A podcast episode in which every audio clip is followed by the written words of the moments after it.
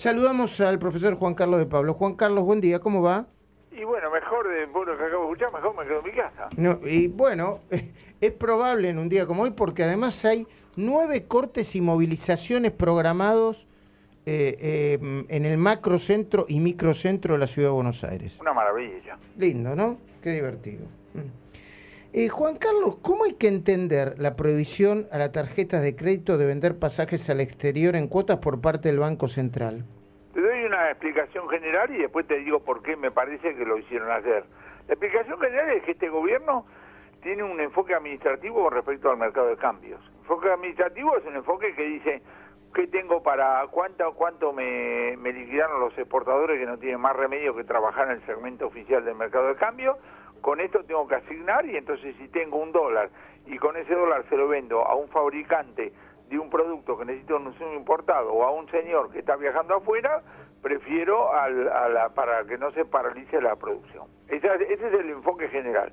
La razón, según leo los diarios, la razón por la cual sacaron esta resolución ayer es que hoy, el famoso Black Friday, iba a haber no sé cuántas este, ofertas para comprar con tarjeta, pasajes al exterior, hoteles al exterior, 12 cuotas sin interés, y dijeron, negro, el día que haya que liquidar esta tarjeta sonamos. Mm, entiendo. ¿Y qué impacto puede tener en la economía general? ¿Es un nuevo cepo? Algunos llegan a decir que es una nueva devaluación. Eh, no sé si es una nueva devaluación o una nueva devaluación, pero insisto en esto. Cuando vos tenés enfoque administrativo, si vos tenés más, este, te, te llega más dólares por alguna razón, entonces tenés una lista de ñatos que quieren comprar el tipo de cambio oficial y eh, autorizar más operaciones. Cuando te llegan menos tenés que cerrar.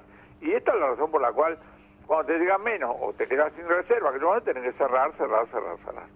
Gustavo Noriega, te está escuchando el profesor Juan Carlos de Pablo. Sí, Juan Carlos, buen día. Eh, ahora, como síntoma, una economía que no resiste un Black Friday es una economía en estado terminal estado terminal, querido, eso es, eso es poesía. No existen los estados terminales. Lo que vos tenés, más dificultades, menos dificultades, más y todo en un contexto, porque esto va de la política de la economía. Vos tenés debilidad política, incertidumbre política, etcétera, etcétera, con lo cual cada medida no sabes si es una señal de algo o del otro. Vamos, vamos a imaginar exactamente al revés. El señor Pelle hoy, en este momento, libera el, el mercado cambiado, lo libera. ¿Vos qué decís? Volvió la confianza, le voy a vender dólares, no, decís, el pobre se levantó mamado, voy a comprar los últimos cuatro dólares que le quedan. Ahora, Juan, ¿Entendés? Sí. Entonces lo que digo es, acá no hay nada normal, pero todo va de la debilidad política para, para arriba. Estamos esperando que el oficialismo termine de digerir el resultado de las elecciones, que reorganice el equipo económico, que nombre un ministro, haga cosas mínimas. Mm. Y el otro tema es que algunos plantean una Claro, vos, yo te escuché decir, che, de alguna manera se está devaluando casi todos los días. Todos los días.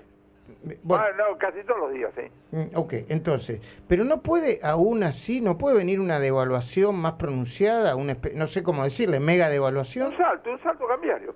Mm. Obviamente, ahora lo que digo es lo siguiente, eso no sirve para hacer pronóstico. ¿Por qué? Porque esta este, Luis está conversando, la podríamos haber tenido hace seis meses. Si hubiéramos dicho, sí, sí, tiene que venir, nos hubiéramos equivocado. Quiero decir, vos me decís, ¿qué va a hacer el equipo económico? Ni ellos saben. ¿Qué van a intentar hacer? Nada. ¿Qué van a terminar haciendo? Según y conforme. Esta, esta es la realidad. ¿Por qué?